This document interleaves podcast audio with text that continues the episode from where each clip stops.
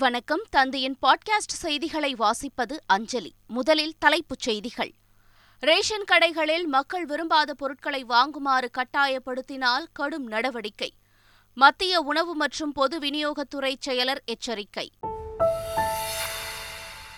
வரும் நவம்பர் மாத இறுதிக்குள் ஃபோர் ஜி சேவை தொடங்கப்படும். பி எஸ் என் எல் அறிவிப்பு.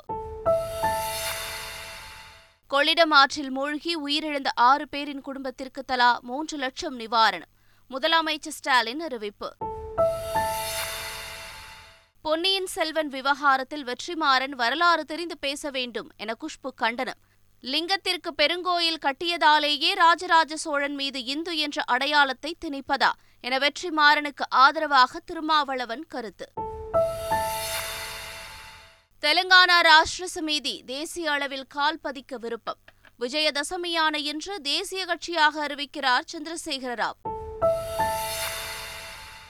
இலங்கையில் பால் பவுடர், கோதுமை மாவு, சாப்பாடு விலை எகிரியதால் அதிர்ச்சி. சமையல் எரிவாயு சிலிண்டர், சிமெண்ட் மூட்டை விலை சற்று குறைப்பு. யுக்ரைனுக்கு கூடுதலாக அறுநூற்று இருபத்தைந்து மில்லியன் டாலர் அமெரிக்கா நிதி உதவி. ஜெலன்ஸ்கியிடம் உறுதியளித்த ஜோ பைடன். மூன்றாவது டி டுவெண்டி போட்டியில் தென்னாப்பிரிக்க அணி நாற்பத்தி ஒன்பது ரன்கள் வித்தியாசத்தில் ஆறுதல் வெற்றி. தொடரை இரண்டுக்கு ஒன்று என்ற கணக்கில் கைப்பற்றியது இந்தியா. இனி விரிவான செய்திகள். மியான்மரில் சிக்கி தவித்த பதிமூன்று தமிழர்கள் பத்திரமாக மீட்கப்பட்டு சென்னை திரும்பிய நிலையில் அவர்களை விமான நிலையத்தில் அமைச்சர் செஞ்சி மஸ்தான் வரவேற்றார். தாய்லாந்தில் தகவல் தொழில்நுட்பத் துறையில் வேலை வாங்கி தருவதாக கூறி தமிழ்நாடு மற்றும் புதுச்சேரியைச் சேர்ந்த இளைஞர்கள் சிலரை ஒரு கும்பல் அழைத்துச் சென்றது.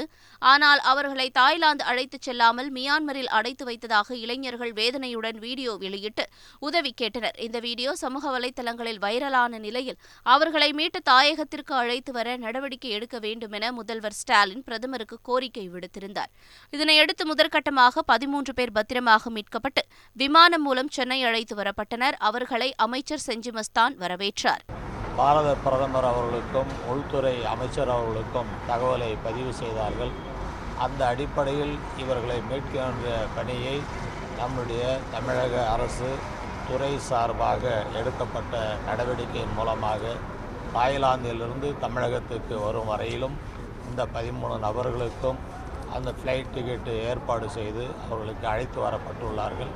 இன்னும் பல பேர் அங்கே இருக்கிறதாக செய்திகள் உள்ளது.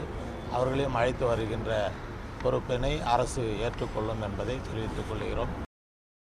நியாய விலை கடைகளில் மக்கள் விரும்பாத பொருட்களை வாங்குவதற்கு கட்டாயப்படுத்தினால் நடவடிக்கை எடுக்கப்படும் என்று மத்திய உணவு மற்றும் பொது விநியோகத்துறை செயலர் சுதான்சு பாண்டே எச்சரித்துள்ளார்.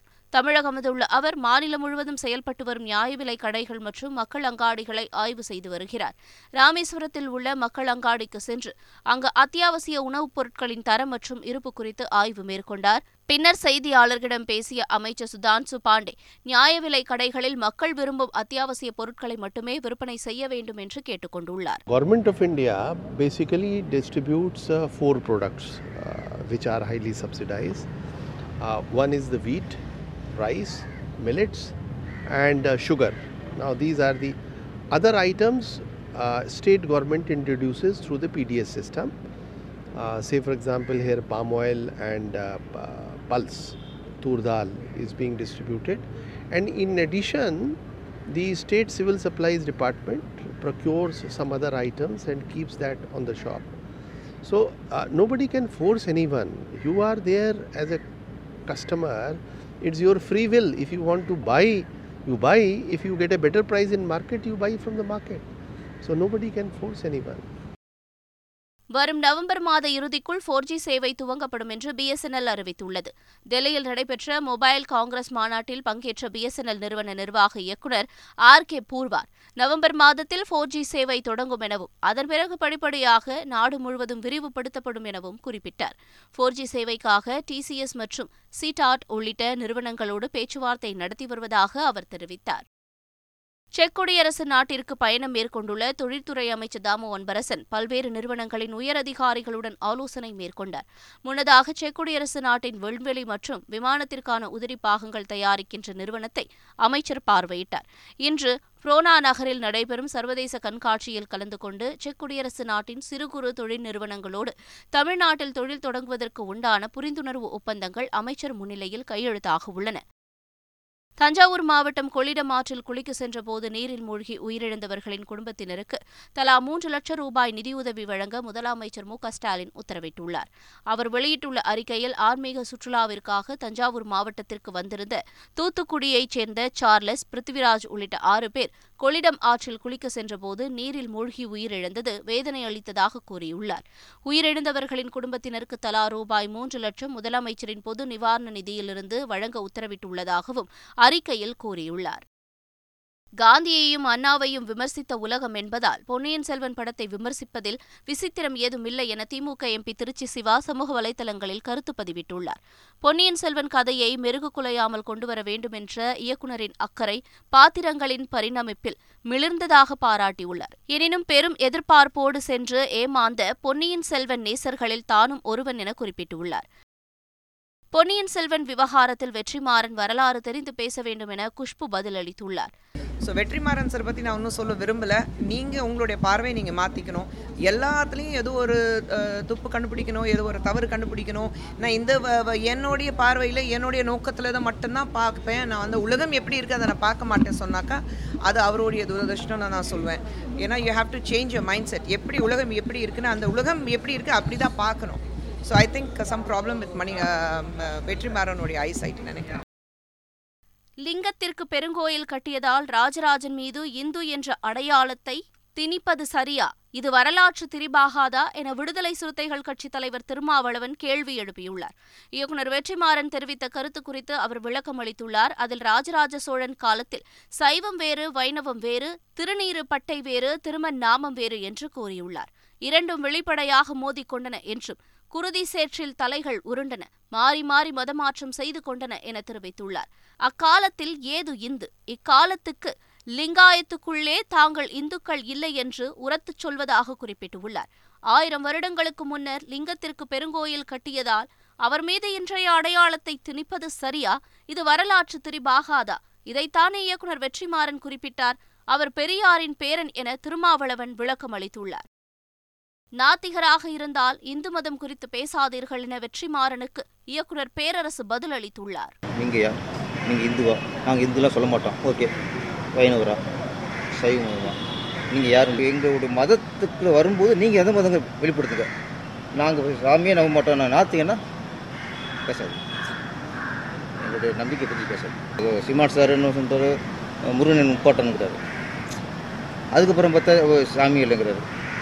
ஒரு முன்னுக்கு பின்னா முரணங்கும் போது நீங்கள் யாருக்கு பிரச்சனை தெளிவாகிட்டு சொல்லுங்க.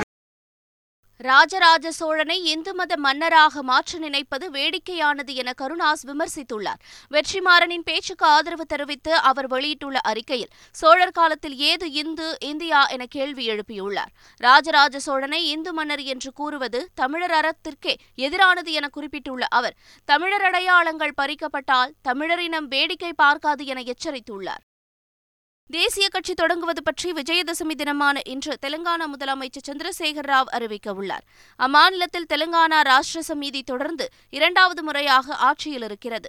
இரண்டாயிரத்தி இருபத்தி நான்காம் ஆண்டு நாடாளுமன்ற தேர்தலுக்கு நாட்கள் நெருங்க நெருங்க அக்கட்சி தேசிய அளவில் கால் பதிக்க விரும்புகிறது.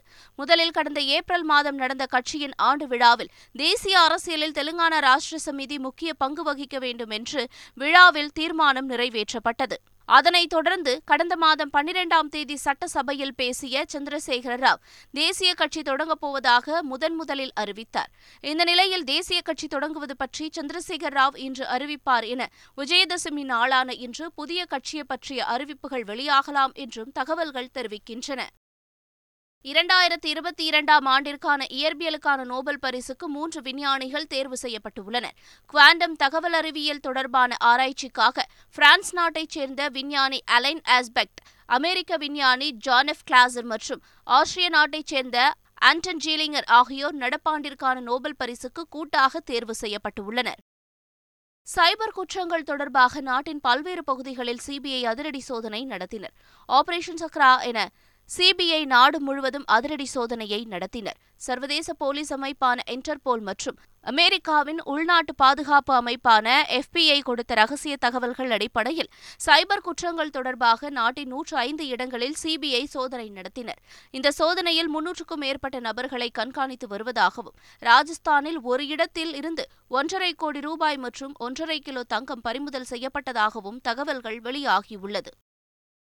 உத்தரகாண்டில் மலையேற்றத்தின் போது பனிச்சரிவில் சிக்கி உயிரிழந்தவர்களுக்கு குடியரசுத் தலைவர் திரௌபதி முர்மு, பிரதமர் மோடி மற்றும் ராகுல் காந்தி ஆகியோர் இரங்கல் தெரிவித்துள்ளனர். பிரதமர் நரேந்திர மோடி வெளியிட்டுள்ள இரங்கல் செய்தியில், உத்தரகாசியில் மலையேற்ற வீரர்களின் விலை மதிப்பற்ற உயிர்களை இழந்துள்ளோம் என்பது வருத்தமளிக்கிறது என்று கூறியுள்ளார். உயிரிழந்த குடும்பங்களுக்கு ஆழ்ந்த அனுதாபங்கள் என்றும் மீட்பு பணிகளை அதிகாரிகள் உன்னிப்பாக கண்காணித்து வருகின்றனர் என்றும் பதிவிட்டுள்ளார். சிதம்பரம் நடராஜர் கோயில் தீட்சிதருக்கு குழந்தை திருமணம் செய்து வைத்தது தொடர்பாக தீட்சிதர் உட்பட இருவர் கைது செய்யப்பட்டுள்ளனர். கடந்த இரண்டாயிரத்தி இருபத்தி ஒன்று ஜனவரி மாதம் சிதம்பரத்தைச் சேர்ந்த தீட்சிதர் ஒருவரின் பதிமூன்று வயது மகளுக்கும் பத்தொன்பது வயது தீட்சிதருக்கும் திருமணம் நடைபெற்றுள்ளது. இதுகுறித்து சமூக நலத்துறையின் ஊர்நலத்துறை அலுவலர் சித்ரா அனைத்து மகளிர் காவல் நிலையத்தில் புகாரை அளித்தார். இதனைத் தொடர்ந்து தீட்சிதர் மற்றும் சிறுமியின் தாயார் ஆகியோர் கைது செய்யப்பட்டனர். மேலும் தீட்சிதர் உள்ளிட்ட நான்கு பேரை போலீசார் தேடி வருகின்றனர். இலங்கையில் பால் பவுடர், கோதுமை மாவு, ரொட்டி, கொத்து பரோட்டா, ஃப்ரைட் ரைஸ், சாப்பாடு ஆகியவற்றின் விலை அதிகரிக்கப்பட்டுள்ளது. அதே சமயம் எரிவாயு சிலிண்டர்கள், சிமெண்ட் மூட்டைகள் ஆகியவற்றின் விலைகள் குறைக்கப்பட்டுள்ளன. நள்ளிரவு முதல் விலை மாற்றம் நடைமுறைக்கு வரும் என இலங்கை அரசு கூறியுள்ளது. இதன்படி நானூறு கிராம் பால் பவுடர் பாக்கெட்டின் விலை எண்ணூற்று ஐம்பது ரூபாயிலிருந்து தொள்ளாயிரத்து ஐம்பதாக அதிகரிக்கப்பட்டுள்ளது. ஒரு கிலோ பால் பவுடர் பாக்கெட்டின் விலை இரண்டாயிரத்து நூற்று இருபது ரூபாயிலிருந்து இரண்டாயிரத்து முன்னூற்று ஐம்பது ரூபாய் என தெரிவிக்கப்பட்டுள்ளது. ஒரு கிலோ கோதுமை மாவு விலை பதிமூன்று ரூபாய் அதிகரிக்கப்பட்டுள்ளது.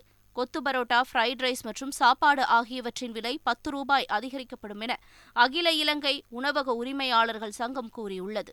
எரிவாயு சிலிண்டர் விலை இருநூறு முதல் முன்னூறு ரூபாய் வரை குறைக்கப்பட உள்ளதாக நிறுவனங்கள் அறிவித்துள்ளன. இதேபோல சிமெண்ட் மூட்டை விலையும் குறைக்கப்படும் என்றும் அறிவிக்கப்பட்டுள்ளது. யுக்ரைனுக்கு கூடுதலாக அறுநூற்று இருபத்தைந்து மில்லியன் டாலர் நிதி உதவி வழங்கப்படும் என்றும் அந்நாட்டு அதிபர் ஜெலன்ஸ்கியிடம் அமெரிக்க அதிபர் ஜோ பைடன் உறுதியளித்தார். யுக்ரைன் ரஷ்யா போர் ஏழு மாதங்களை கடந்துள்ளது. போரினால் பாதிப்படைந்துள்ள யுக்ரைனுக்கு ராணுவ ஆயுத உதவிகளை அமெரிக்கா தொடர்ந்து வழங்கி வருகிறது. இந்நிலையில் யுக்ரைன் அதிபர் ஜெலன்ஸ்கியிடம் அமெரிக்க அதிபர் ஜோ பைடன் தொலைபேசி வாயிலாக உரையாடினார். அப்போது யுக்ரைனுக்கு மேலும் அறுநூற்று இருபத்தைந்து மில்லியன் டாலர்கள் நிதியுதவி அளிக்கப்படும் என்றும் உறுதியளித்தார் என வெள்ளை மாளிகை வட்டாரங்கள் தெரிவித்தன. இந்தியாவிற்கு எதிரான மூன்றாவது டி டுவெண்டி போட்டியில் தென்னாப்பிரிக்கா ஆறுதல் வெற்றி பெற்றது. இந்தூரில் நடைபெற்ற போட்டியில் டாஸ் வென்ற இந்திய கேப்டன் ரோஹித் சர்மா முதலில் பந்துவீச்சை தேர்வு செய்தார். தொடர்ந்து பேட்டிங் செய்த தென்னாப்பிரிக்கா ஆரம்பம் முதலே அதிரடியாக ஆடியது. இறுதியில் இருபது ஓவர்களில் தென்னாப்பிரிக்கா மூன்று விக்கெட் இழப்பிற்கு இருநூற்று இருபத்தி ஏழு ரன்கள் குவித்தது. பின்னர் பேட்டிங் செய்த இந்திய அணியில் captain Rohit Sharma duck out ஆனார். தினேஷ் கார்த்திக் அதிரடியாக நாற்பத்தாறு ரன்கள் சேர்த்தார். எனினும் அடுத்தடுத்த விக்கெட்டுகளை இழந்த இந்தியா பத்தொன்பதாவது ஓவரில் நூற்று எழுபத்தெட்டு ரன்களுக்கு ஆல் அவுட் ஆனது. இதனால் நாற்பத்தி ஒன்பது ரன்கள் வித்தியாசத்தில் தென்னாப்பிரிக்கா வெற்றி பெற்றது. ஏற்கனவே முதல் இரண்டு போட்டிகளில் வென்ற இந்தியா தொடரை இரண்டுக்கு ஒன்று என்ற கணக்கில் கைப்பற்றியது. மீண்டும் தலைப்புச் செய்திகள். ரேஷன் கடைகளில் மக்கள் விரும்பாத பொருட்களை வாங்குமாறு கட்டாயப்படுத்தினால் கடும் நடவடிக்கை. மத்திய உணவு மற்றும் பொது விநியோகத்துறை செயலர் எச்சரிக்கை. வரும் நவம்பர் மாத இறுதிக்குள் ஃபோர் ஜி சேவை தொடங்கப்படும். பி எஸ் என் எல் அறிவிப்பு. கொள்ளிடம் ஆற்றில் மூழ்கி உயிரிழந்த ஆறு பேரின் குடும்பத்திற்கு தலா மூன்று லட்சம் நிவாரணம். முதலமைச்சர் ஸ்டாலின் அறிவிப்பு. பொன்னியின் செல்வன் விவகாரத்தில் வெற்றிமாறன் வரலாறு தெரிந்து பேச வேண்டும் என குஷ்பு கண்டனம். லிங்கத்திற்கு பெருங்கோயில் கட்டியதாலேயே ராஜராஜ சோழன் மீது இந்து என்ற அடையாளத்தை திணிப்பதா என வெற்றிமாறனுக்கு ஆதரவாக திருமாவளவன் கருத்து.